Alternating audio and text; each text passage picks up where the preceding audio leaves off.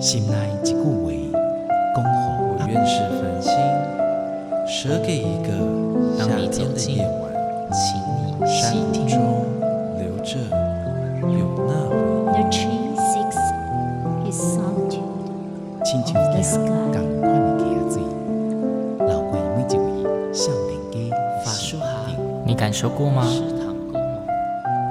文字里所蕴含的温度。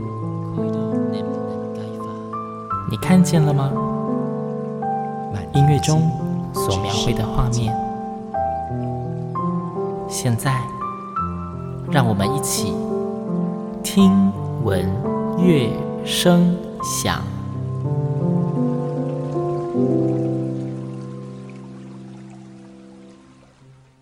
Hello，各位听众朋友们，大家好，我是主持人新阳，欢迎再次跟我一起听闻乐声响。听闻乐声响的节目里面呢，每每都跟大家分享非常多在台湾很优秀的艺文团队或者是艺文演出。常常大家可以在节目里面听到许多老朋友的声音，当然也会有新朋友。今天节目里面为大家邀请到的来宾呢，是听闻乐声响的新朋友。虽然说是新朋友，但是其实他们好像在艺文界里面已经奋斗努力了非常多年。先为大家介绍今天的来宾。今天的来宾呢是月星之时管弦乐团的艺术总监暨指挥江静波老师。江老师你好。星洋你好，各位听众朋友大家好，对，虽然老师是第一次到节目里面，是很荣幸。月薪之时这个乐团呢，不晓得收听节目的你们有没有听过呢？呃，虽然说他在节目里是新朋友，但是星洋一翻一翻资料，他们成立的时间好像已经超过二十年了，也是蛮长的。要先请姜老师，是不是跟我们可以介绍一下？诶，乐心之时成立的时间大概实际上是多久？那当初是为什么会成立这一个乐团呢？乐心之时说说不定比部分的听众朋友的年纪都还要大。有可能哦。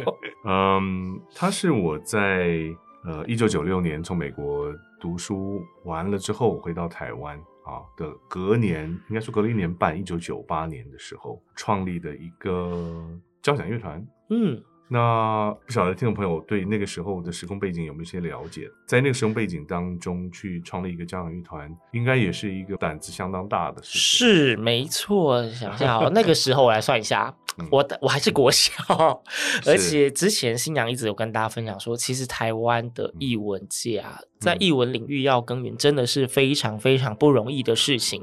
嗯、即便现在台湾的译文团体看似很多，但是其实台湾的译文产业还有非常大的发展的空间。要维持一个乐团的运作，真的很不容易。对，像你讲这个，真是讲到我心坎里去。我我举个最简单的例子来呼应你这个感慨啊，就是在台湾呃经营一个艺文团体是不容易的。我觉得它的关键还是在于，呃，我们跟一些欧洲的地方或者日本的一些地方不能说做比较，但是就是说可能差异处啊是在于这个表演艺术活动啊，对，呃，在我们这块土地上比较还没有形成一个就是呃人民的生活的一部分。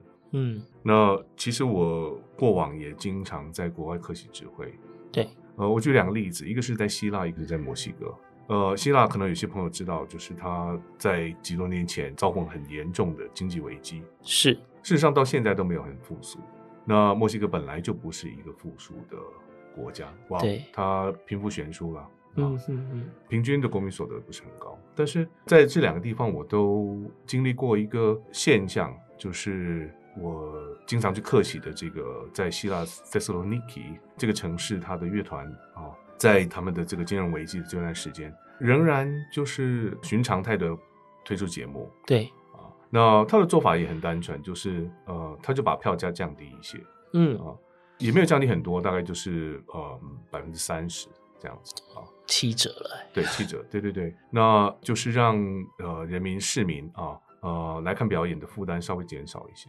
嗯，但是重点是我去客席的这几场依然都是满座的。可是事实上，他们人民的经济负担，呃，要多看一场表演，就我侧面了解，以我们的价值观来看的话，是负担。对。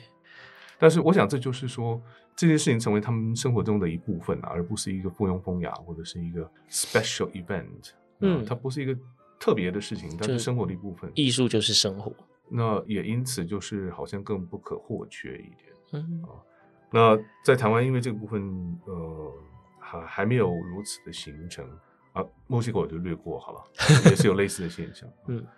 所以我觉得，就是特别我们刚刚经历了疫情的这个两年将将近三年的冲击啊，没错，对很多的艺人表演团体来说都是非常辛苦，很难度过啦。对，甚至大家可能也会听说有一些可能全球不止台湾，全球的有些知名的译文团队也可能纷纷无法支持下去。嗯、是啊。所以，月星支持仍然在继续努力，也希望听众朋友多给我们支持。那老师，为什么团名当时会取叫月星支持啊？我其实对这个团名有点好奇耶。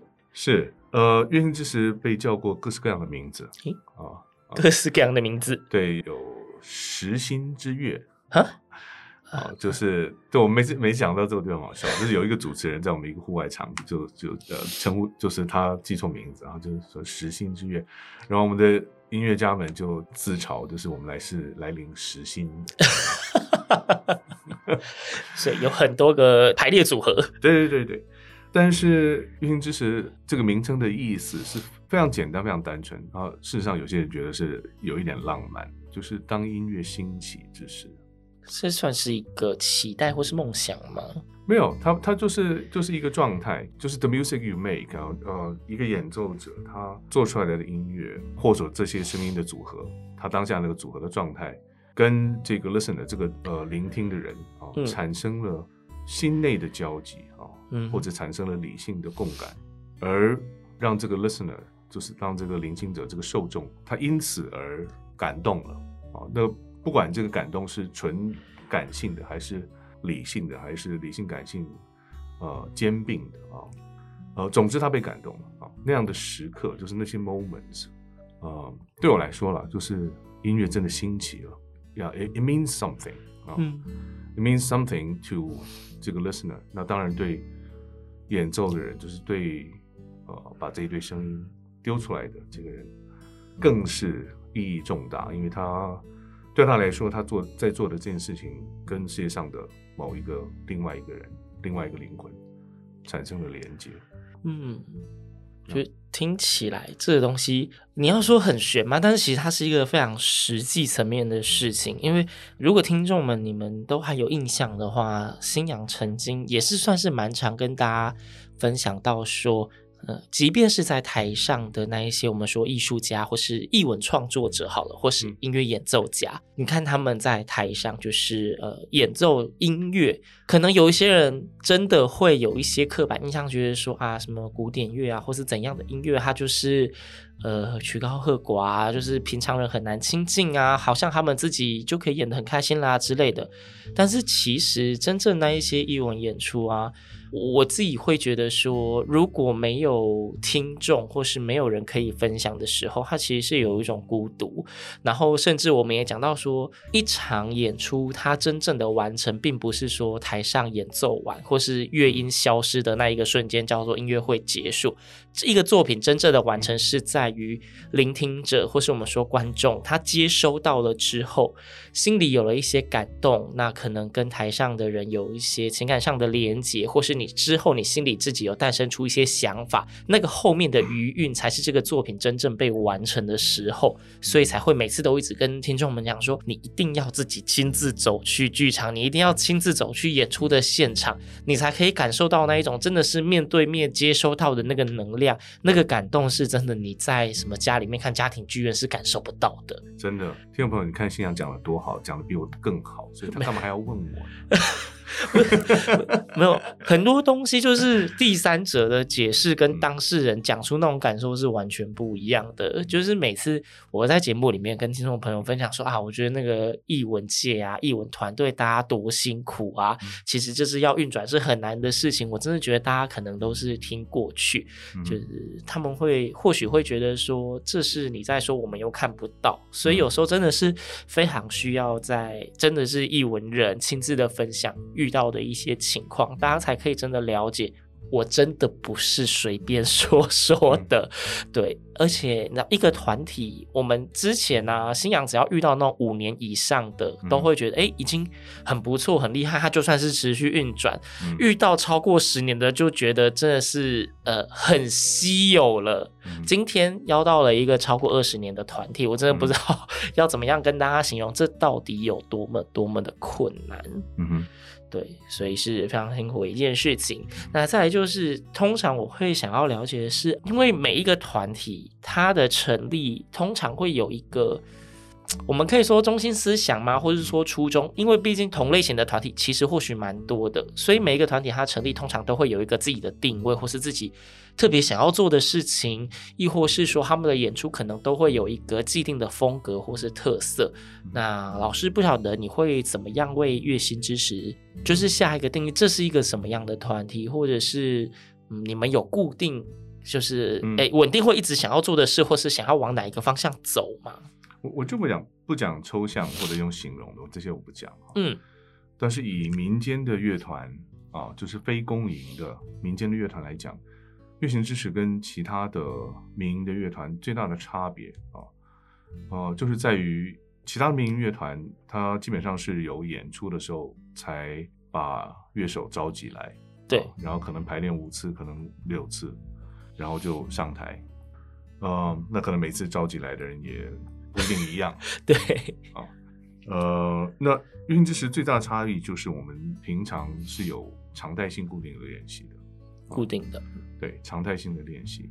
那这个部分其实对于一个你说乐团，就是呃乐团也好，就交响乐团、管弦乐团是非常非常重要的。其实啊，就说只有透过这种常态性的，大家一起坐下来，呃，做音乐啊，然后。沟通想法，呃，然后磨合个别的 ideas，才有可能在真正演出的时候，有着更具备共识的音乐诠释。嗯，那为什么不所有的民间乐团也这样做？其实原因很简单的，就是大家资源都有限啊。对，大家资源都有限，那就是必须要决定把资源用在什么地方啊？用在它必势必用在刀口上，但这个刀口，呃的判断，优先顺序的判断就是。每一个团都不一样，对，主事者会有不同的判断。嗯。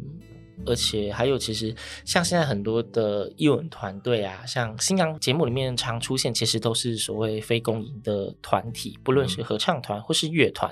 嗯、那每一次介绍时候，其实都会跟大家说，成员的组成通常都来自四面八方，大家平常也都有自己要忙碌的工作或是其他的事业，嗯、因此想要能够大家稳定的在同一个时间一直出现排练，其实本身也是不太容易的事情。是。呃，我想在合唱团，就合唱界这个现象又更明显了。嗯、啊，对，就是大家自己平常都有，呃，和音乐风马牛不相关的证词。是啊，那在交响乐团的领域当中，这样的现象也是有，但是少很多啊。嗯，嗯，我想一个很主要的原因啦，就是任何的呃古典音乐的器乐啊，小提琴、大提琴、木管、铜管，你要维持。你的记忆，记忆的水平，你要维持你记忆的水平，它其实是一个不能间断的练习的活动啊，嗯、就跟运动员一样啊。对，你三天没有练习，你的机能就是下降，就是退步的。嗯啊，所以教育团的团员有可能来自四面八方，他们可能有平常有另外的可能占更大宗的收入啊，嗯，工作，但是这些工作也多半是和音乐有关相关的。OK，那其实前面这一边呢，是希望可以让听众们你们更加认识这个月薪知识。这个乐团，那他们呢，二十几年的耕耘嘛，在音乐上面其实也都会有定期或不定期各式的演出，希望大家可以多多的了解。那其实今天呢，邀请到张老师呢，还有另外一个非常主要的原因，就是月薪支持其实好像每一年的年末，我们说年终都会有一个大型的音乐活动。那今年呢？当然也是有，嗯、那这个活动呢，待会儿我们在下一段节目就要跟大家好好介绍。那在介绍这个活动之前呢，就是不免俗的，在新阳的节目里面，总是要跟大家分享音乐。今天既然邀请到乐心之时的艺术总监及指挥张老师，那就要请老师是不是可以跟我们分享个音乐，让听众们听听看？不论是你们的声音，或是老师你觉得是非常经典的曲目，想介绍给大家，这样。我觉得，既然我们要接下来要谈到乐心之时这个每年都在年终的时候演的这个曲子啊，那我们就来听听看它的其中一个乐章吧。嗯，呃，我们要听的是贝多芬第九号交响曲，我们都简称贝九。嗯，呃，不如我们听这个 Scherzo 啊，这个第二乐章诙谐曲。那大家我们就先来听听老师刚谈到的这一段乐曲，这个片段听完之后呢，我们再继续聊聊接下来他们的大演出吧。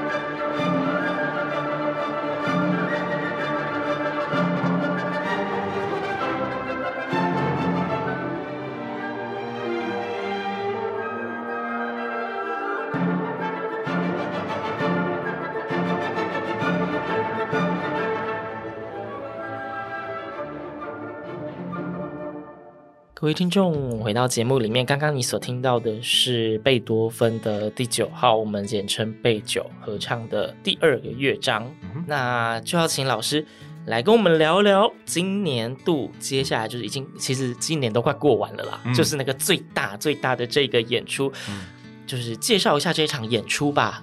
嗯，乐音之时的这个年终祈福音乐会啊，事实上是我在公元两千年的时候发想哦。对，二十年了耶。对，有没有比部分听众朋友还要老？老师一直在强调这个，还好还好，我比较老一点。对，我现在看到我那个大学生，就是大一刚进来，十八九岁，就觉得哎呀，年轻多好。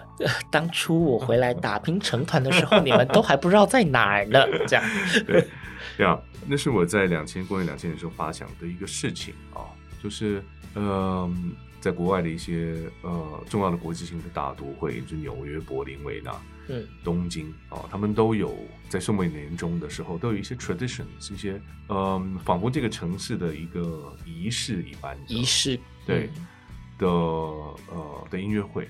例如维也纳新年音乐会就是属于一种仪式性的。对，维也纳新年音乐会都是这些 waltz 啊，这些 polkas，嗯，啊、呃，那是属于维也纳的一个仪式。对。那像美国的一些城市，大家会很熟悉，是像胡桃钳芭蕾舞剧的演出。对，那在一些或许比较 serious 的城市啊，我们就会发现贝多芬第九号交响曲也经常扮演这样的角色啊。那那个时候我就看到，哎，台湾还没有这样子的事情在发生着。嗯，啊，就是不管公营的或者是民间的乐团，在做这样子的年复一年。啊，就是固定发生的事情。嗯，那我这个人本来就觉得，就是呃，something constant，就是一种不变而规律发生的事情，呃，是可贵的。嗯，虽然呃，记者每年都问我说：“哎，江老师，江老师，那今年的年终起步有什么不一样啊？”啊，那嗯、呃，可是我心里很明白，就是呃。它真正的可贵就在于，它有不变之处，就是它每年都有一个是没有不一样的地方。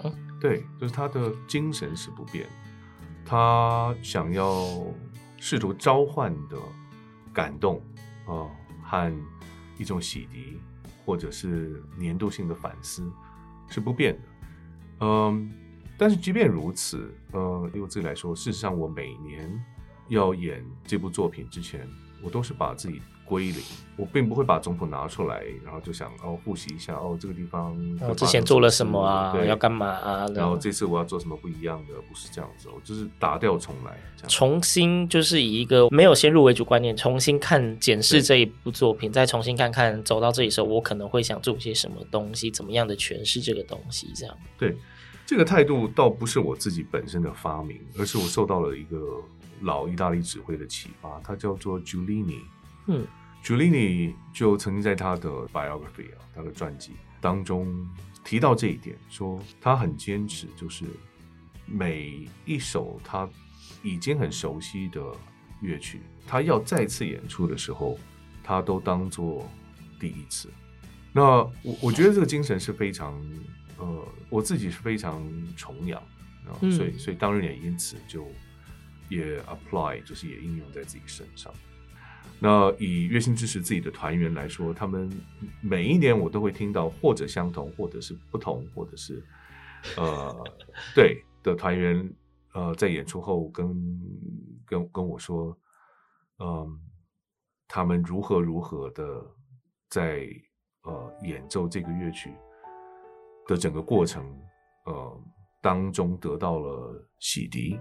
啊，得到了抚慰，得到了再次印证自己的初衷是一个正确的选择，等等。所以，对乐兴之时的团员本身来说，这个仪式也是重要的哦。它不是一个 routine 的事情，它不是只是单纯的一场演出，练习完演完就没了，不是这样的。不是，它几乎可以说恰恰相反，它是月星的团员一年一度的。首先是个 reunion 嘛，就是一个好像家人相聚一样。嗯、对。那呃，再者就是团员们在在这个一年一度的这个相聚当中，也透过这个曲子得到了很多启发。那嗯，我们这些人累积下来也有有非常多的的的听众啊，嗯，就是把呃年终的这件事情当成一个呃当成他们自己的仪式了，就是每年固定我就是要就是把这一段时间就要留下来，一定要参加这场音乐会。对对对，所以每一次呃这场演出一上线，就是有呃定量的票我就会被买走。嗯，啊，就是对这些听众朋朋友来说，也是也是他们自己的一个仪式，我觉得很美啊。I think it's really fantastic 在。在在在这个呃凡事求新求变的世代当中，有着不变的。有一些事情还是会呃固定的，一直在生命里面，就是每一年每一年都会有一个固定要发生的事情。我们会说很多求新求变的事情，对于我们来说是生活中的惊喜。嗯，但是那些不变会固定发生的事情，就会变成是你在生活中的一种期待。嗯，对啊。说的多好，看看。对，那既然是一个固定的期待，老师也说，就是其实也是很期待这样子的演出。每一年或许都有一个会一直重复出现的作品，它有它的重要性的意义。对，那这么说的意思，就代表每一年还是会有一点点不一样的地方。是下半场的这个重头戏，就是贝多芬第九号交响曲啊，这是每年不变的部分。那上半场我们。呃，就是陆续 feature 过几个不同的主题啊，嗯，这些主题会有一些轮替、一些轮转啊，嗯，一个比较大宗的啊，就是呃，介绍优秀的呃华人新作品，新作品对，是指那些新创的东西，对对对对对，哦、就是呃委托创作的作品，每年都会有吗？呃，不是每年。我刚才说了，它就是一个轮替发生的事情，它跟一些另外的主题轮替。Okay, 了解。另外的主题，比如说一些公益组。哦、oh. 啊。所以有时候我们会做一个公益性质的上半场。嗯。啊、那占最大比例的就是华人新创作的的介绍，因为我当时是有一些小心机整放在里头了，就是说，呃，现在你可以想象嘛，就是假如你今天是个作曲家，一个当代作曲家，然后你被委托。写一首新的作品，然后你被告知说，呃，他要和贝多芬第九号交响曲放在同一场音乐会演奏，嗯，你应该会很在意，很在意，而且你应该会很慎重，你会很战战兢兢的去写这个作品，啊，没有错，就是出于这样的一个心机哈，嗯，试图催生一些呃高品质的当代作品出来，嗯，而且它是出自呃。对，就是华人之首，啊，嗯，那主要都是台湾的作曲家，啊，那也有我们也有用过马来西亚的华裔的作曲家啊等等。那嗯，刚才提过，就是有时候我们用公益的主题。那对，今年嗯又更特别一些哈，就是我们已经很久没有，就是说呃用来搭配下半场备酒的是用呃另外一首同样举足轻重的。经典古典作品来搭配，那这是有一些等于是我们就内部的督促自己更精进的一个一个出发点在那边，因为比如说合唱团啊，我们合唱团也也合作非常多年了，对啊，杨景云老师带的这个新竹的好几个合唱团，对，我注意到有四五个以上的合唱团为了这一场演出聚在一起。对，对，对，那以贝九来说，杨老师带的这几个合唱团。很多年前之前就开始都是丢本，都是背谱，所以我就想我们来一些新的挑战。那这个新的挑战，事实上以人声合唱的部分来说，相较于贝九，它的挑战是更大的、更困难。是同一个作曲家，就是同样是贝多芬的《弥撒 Solemnis》这个庄严庄严弥撒。庄严弥撒，呃，知道的听众朋友会知道，它是呃一个庞大的作品啊。他演奏的时间跟贝多芬第九号交响曲是差不多的，有得拼啊！对对对，所以要全本演加上贝多芬第九，呃，我想首先会无法消化的是听众，因为都是很重量级的大型作品，对对对，有些音乐会会穿插一些所谓的小品。对，但是所以今年的都是是两部大作品直接放在同一场演出呀。但是庄严弥撒的部分我们就没有用全曲哈，我们是用全曲，Kyrie and Gloria，就是这个一开始的两个乐章啊，全联经和荣耀颂。但这两个乐章加起来也是二十五分钟也是不断。对对对，那合唱人哇哇叫，因为他们觉得好难好难，真的真的很困难，非常非常非常困难。不管它的对位的复杂度，不管他对于人声的呃音域的要求啊，比如说在很高的音域要唱非常非常小声等等，这种就是。技术性的挑战，还有心理上的压力，真的，真的 这是经典大作品，唱坏就砸招牌。呀，这个是一个不得了的作品。事实上，贝多芬生前啊是没有机会听到全本的演出的。所以今年的这一场音乐会。除了每年一定有的非常重点的贝多芬的第九号，我们所俗称的合唱交响曲之外，嗯、上半场的部分是庄严弥撒，所以今年的是两部贝多芬的大作品，对，来贯穿全场。那邱老师，今年的这一场年终祈福音乐会啊，嗯、就是哎，他。是售票演出对吧？对，对。那关于演出资讯以及售票的资讯，是不是可以让听众朋友们知道一下？万一大家听到运气如果还不错，还有些剩余的票，是还可以进场。呃，音乐会是十二月二十二号星期四晚上七点半在国家音乐厅。那售票系统就是两厅院子 OpenText 的这个售票系统。那非常欢迎，也极力的邀请听众朋友到现场来。认识我们，然后认识这些作品。就是收听节目的听众朋友，如果你本身就知道乐心之时，那我相信这个年终的祈福音乐会，估计你也不陌生。你如果会知道他们，应该就会知道每年都有这样固定的大活动。如果你在新阳的节目里面，你是第一次接触到乐心之时这一个团队的话，嗯，我觉得今年的年终十二月二十二号，不妨就给自己留一段时间，不管是带你。亲爱的伴侣，带你的家人或邀请你的朋友，给自己一次机会，走进国家音乐厅的现场，听听看这一个呃非常具有仪式感或者是有一个意义的这个音乐会。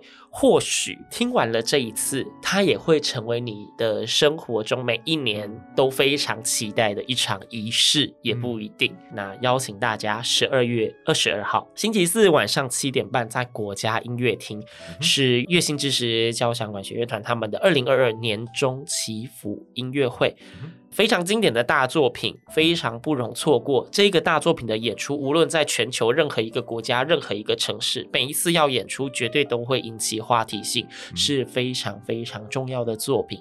嗯，错过真的是非常的可惜。而且，哎，节目一开始就说了，任何的艺文演出，你只有进到现场去，因为那些空间的残像共鸣，嘿，跟周遭的人一起，哎，跟着乐曲的进程，然后一起呼吸呀、啊。跟着台上的人的情绪，听到不同的音乐，你当下的那个感动跟震撼，绝对会比你在家里面听那些录音的版本还要强烈，非常非常多。完全正确。对，那今天真的是很难得邀请到乐心之时的艺术总监暨指挥江新鹏老师哦。节目的最后一样，我们都要用非常精彩的乐曲来为节目做一个完美的 ending，嗯、所以就请老师再跟我们分享一段音乐吧。我们当然就来听贝九的第四乐章喽，这个。合唱的乐章就是最经典、最经典的，对对对，大家一定会听到自己最熟悉的那一个乐段。是那再次感谢江老师到节目里，谢谢老师。感谢，感谢。那节目最后，我们就一起来欣赏贝多芬第九号交响曲的第四乐章吧。那个乐章的名称，大家自己应该都搜寻得到啦。新阳就不多做说明喽。